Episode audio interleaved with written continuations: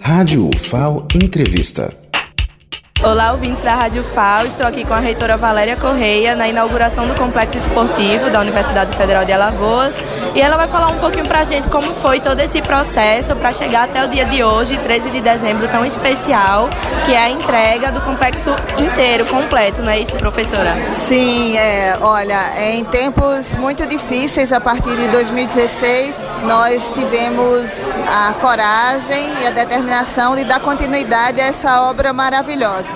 Nós temos hoje o maior complexo esportivo do Nordeste na nossa universidade e certamente o mais moderno recursos parcos, né? Tinha 3 milhões, que a gente tinha 22 milhões e alguma coisa que já estavam garantidos, mas a contrapartida da universidade em 2016 a gente não tinha, que era os 3 milhões.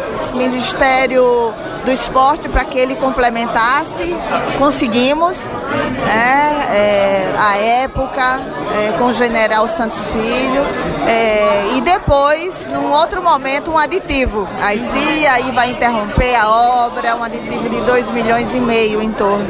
E aí o Marcos Beltrão, o deputado, ele é, nos ajudou junto ao ministro de então e conseguimos concluir. Mas mais importante que tudo, o que eu penso é que a, a universidade, não só a Universidade Federal né, e os estudantes da nossa universidade, que se torna mais inclusiva a partir do esporte, mas também a população alagoana, maceo, maceoense, a população vulnerável do entorno, é, que vai ter, já tem, vai ter mais acesso a essa bela obra é, que a universidade coloca a partir de hoje à disposição da sociedade alagoana e a sociedade brasileira.